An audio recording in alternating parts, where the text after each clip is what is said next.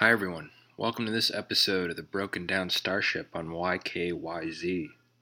In this episode, I'd like to discuss a favorite movie and book genre of mine, and that's sci fi horror.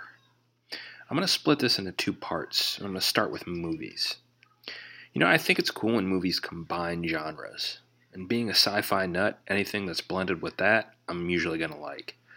But I especially enjoy sci fi horror movies. I mean, you have the Alien films. Uh, you have I'd, I'd, put the Thing in there. Uh, I love John Carpenter's version. I think you could even throw Pitch Black in there too. Uh, that, that was a cool movie, the first one. I didn't care for the Chronicles of Riddick though, which is the follow-up. But um, if I had to pick a personal favorite sci-fi horror film, I think it would be Event Horizon. Now, if you've never seen this movie, it's about these scientists and astronauts who go to study a ship called the Event Horizon.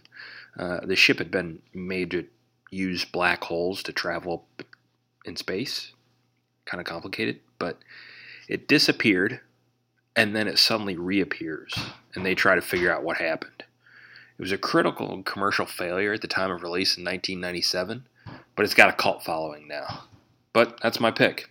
What's your favorite sci fi horror movie?